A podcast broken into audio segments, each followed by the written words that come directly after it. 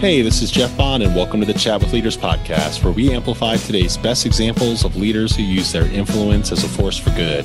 Today, I'm chatting with Dan Gordon, who's a remarkable operations and strategy executive with an incredible track record in Atlanta, Georgia, serving at high level roles across companies such as the Home Depot, Arthur Blank's family office, City of Atlanta, and Emory University. He's currently serving as the executive director for Jabian Consulting's office in Atlanta, Georgia, and perhaps even more importantly, he's incredibly active in giving back in this community through their nonprofit, Jabian Cares, and has led in numerous boards both in the non and for profit sectors, where he's used his influence as a force for tremendous good. The impact Dan's had through his leadership, mentorship, and service in the community is hard to completely put into words. He's overseen multi billion dollar budgets and overseen historic transactions that have been instrumental to the incredible growth of the city of Atlanta, for which he's earned prestigious awards such as the highest mayoral honor, the Phoenix Award, for his service. But suffice it to say that he's touched many lives and had a tremendous impact simply because he's living out his purpose to serve others. Even better, he leads with a great deal of humility, compassion, and commitment towards his family, team, and the community in which he serves. We chat about the numerous times he's shown up and said yes to an opportunity to lead, why serving on numerous boards committed to making a difference in the community became so important in his life, what questions leaders can be asking themselves that will help them determine what to show up and say yes to, and his reflections on what it takes to successfully lead and have an impact on a board of directors in either non or for profit sectors. I hope you walk away from this chat with Dan as inspired as I did. Enjoy. Welcome to Chat with Leaders, Dan. Thanks. Great to be with you, Jeff. I am so excited to be with you. I'm so glad that Senior Reed put us in touch. And this is my second feature of a, of a remarkable leader within Jabian Consulting. You guys just attract the best of the best over there, don't you? We work hard at it. And Senior is a great way to meet you, Jeff. He's a good friend and just so active in the community, which is important to both of us. Absolutely. Well, something that really struck me, Dan, is that you've had the experience of working with Arthur Blank for six years out of college, out of business school. You were the chief operating officer, of City of Atlanta, the chief of staff, president of Emory University. Now you're on the senior leadership team at Jabian as the executive director but also you've been a past board chair and current executive board member of Leadership Atlanta, board member at Families First, trustee for Outstanding Atlanta, and the list goes on. You've been a host of the Super Bowl committee, and it's just such amazing experiences. And you've said yes so many times. So I thought a really good conversation today would be showing up and saying yes. So I'm really excited to unpack that with you. I've been very fortunate to work with some incredible people. And I say yes typically for a few reasons. One is I like to help people and just really engage with the community where I live. But the second piece is who asks you matters as well when you say yes, because they've been there for you or it's someone you really want to help and believe in what they're doing. And then, of course, the other piece is, is because you can connect people and bring people together that otherwise may not have been able to be there without your relationships or their trust in you to help excite them. And through that, I've been able to raise millions of dollars for nonprofits that I otherwise wouldn't anticipate it just by connecting people and putting them in an environment where they might have something in common together. It's great that you're such a community builder. And I couldn't agree with you more. And thinking about who you say yes to is important too, and how to exert your energy and use those resources of energy and time wisely as a leader in the community. So I guess the first question I had then, what was the first time that you remembered saying yes in your career that really started out this positive flywheel of momentum? It's a great question. I think that some of my most formative decisions were actually made in high school. I moved here from Pittsburgh, Pennsylvania, and went to the Lovett School here in Atlanta. And I made the decision to run for student body president. And at the time, I was nervous about not winning and going for something I'm not winning. But I said, I'm going to just take that risk because it's something I'd love to have the experience doing. I fortunately ended up winning and really just changed my perspective on just going for things that you believe in. Even if you don't get it, it's better to try and go after it and to not get it than it is to not try at all. So that was actually a fundamental learning during my teenage years for me. From a business standpoint, after working for Arthur at Home Depot for six years, as you mentioned, I also worked for him personally at the family office for six years. And we built a business from scratch that was later sold to a public company.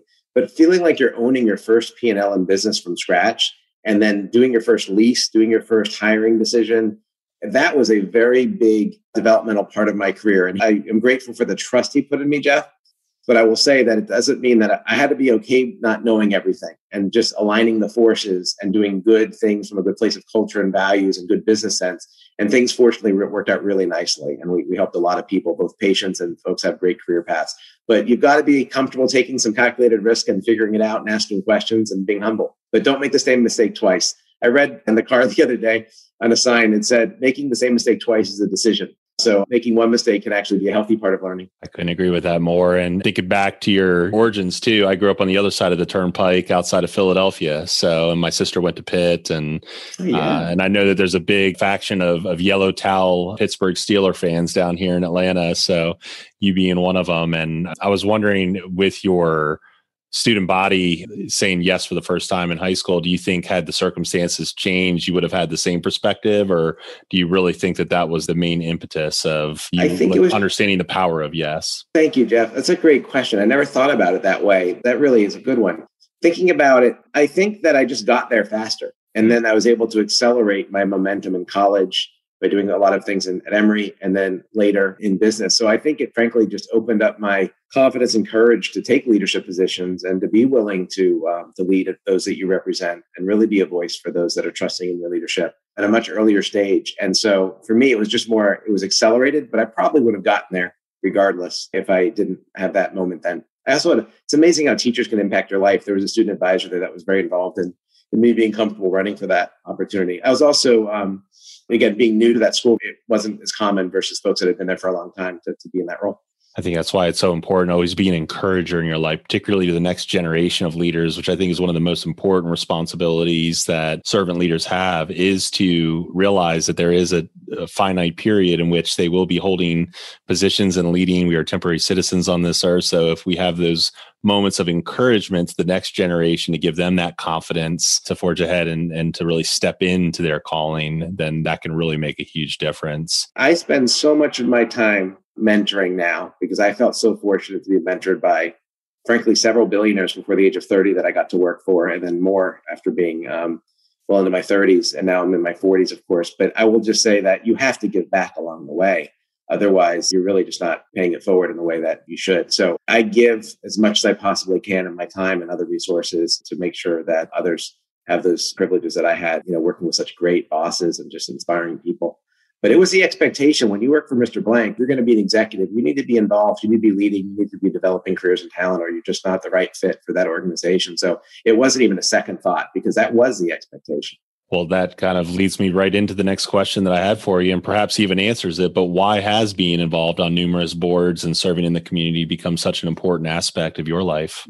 So I genuinely enjoy being very busy, but you learn a lot I mean, I'm very intellectually curious, and the amount that I've learned by leading in the community and leading in the business sector or even when I was in the government is just so high. So I just really enjoy engaging people. I enjoy it. I think it's a good thing to do with my life. And I also, frankly, want to set a great example uh, for my family. I have two children, and uh, I want them to see good civic engagement and good professional accomplishment as well, so that they can continue that forward in their lives and I'm pleased to say they're doing great.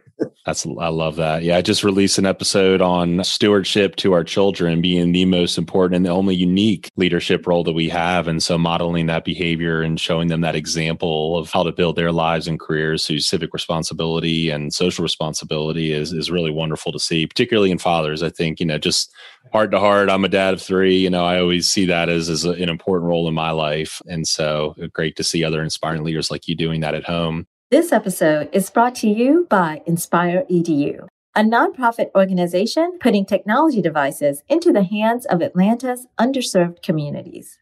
The need for technology devices has accelerated due to the pandemic, and Inspire EDU makes a positive difference helping marginalized learners. Through its partners and supporters like you, Inspire EDU helps learners become 21st century scholars. Learn how you can support their mission at iuatl.org. What questions do you think that leaders can be asking of themselves and others that will help them determine where to show up and what to say yes to? So we help the Jabian We do a lot of management and technology consulting work, but we also do a lot of human capital management work, and that relates to change management. But we've been spending a lot of time on DE and I, diversity and inclusion work and equity. Uh, we've also spent a lot of time on community engagement work. And one of the questions when I was working with a lot of executives at, at, a new company that moved here that were trying to connect their folks out in the community was if you had $100 million today and we're running your own foundation, where would you choose, you and your partner, you and your spouse, et cetera, where would you choose to direct those funds?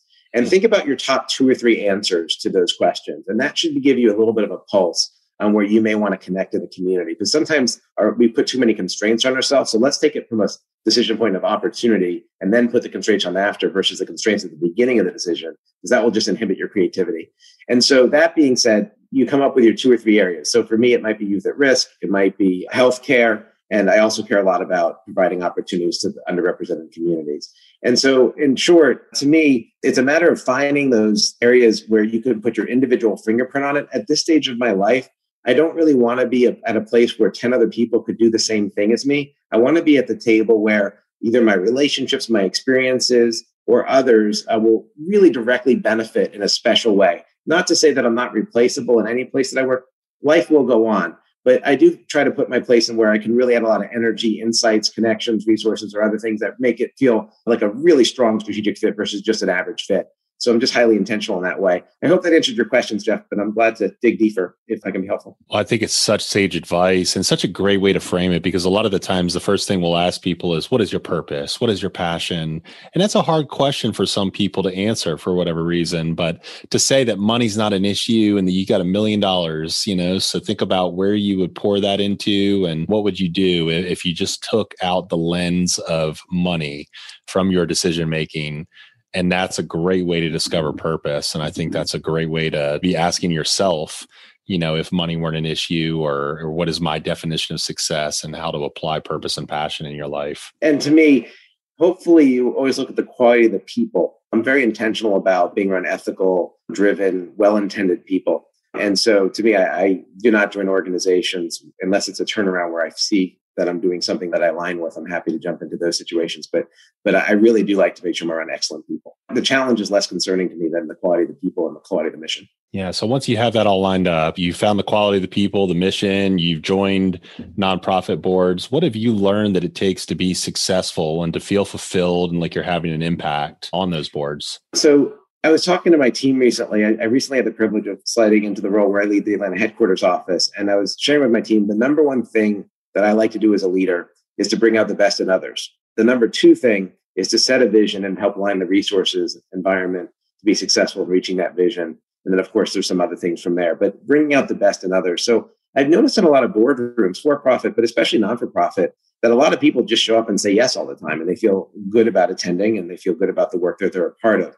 But when you're governing, you need to bring in questions that will help the CEO think about the next steps and, and really ask strategic questions, not day-to-day management. That's the CEO's job. That's the difference between managing, managing and governing. A board member should be governing, not managing.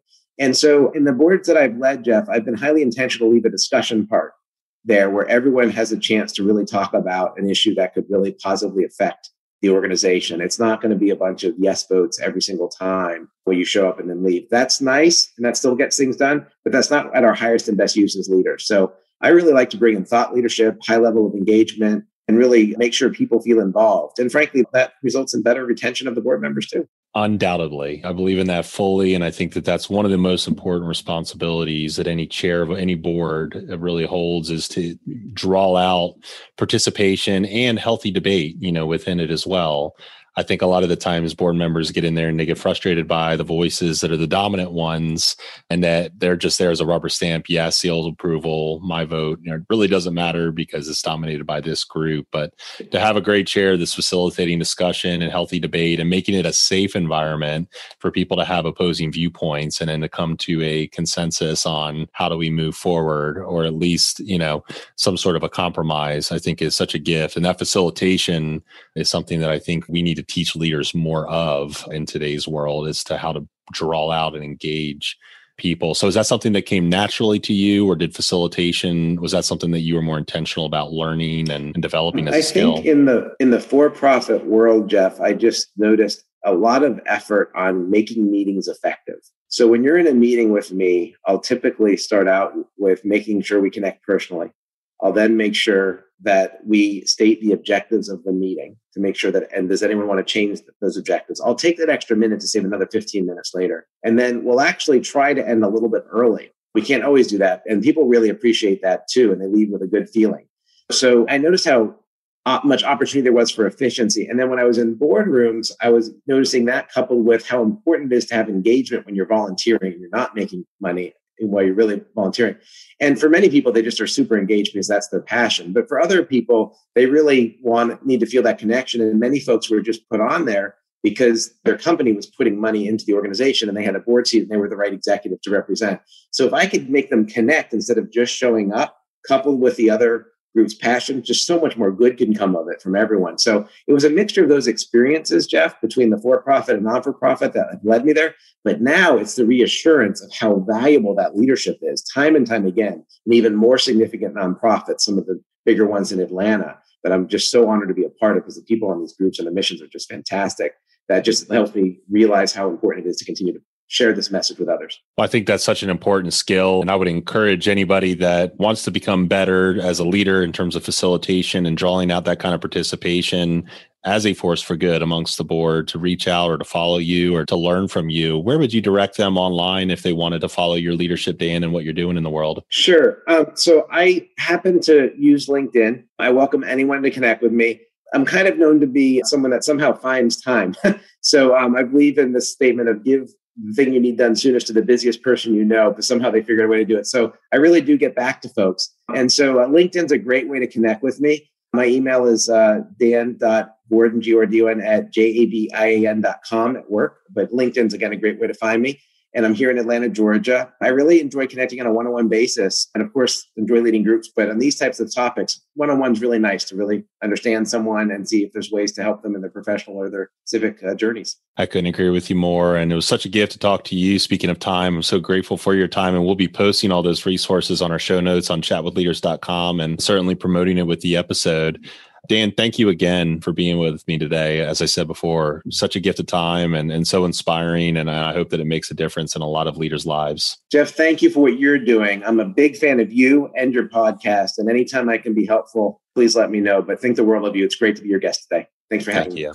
Hey, this is Jeff Bond, and thank you so much for investing your time with us today. We'd be thrilled for you to subscribe, rate, review, and share this episode on Apple or wherever you listen to your podcasts. Please also visit our LinkedIn page to join our leadership community by clicking follow.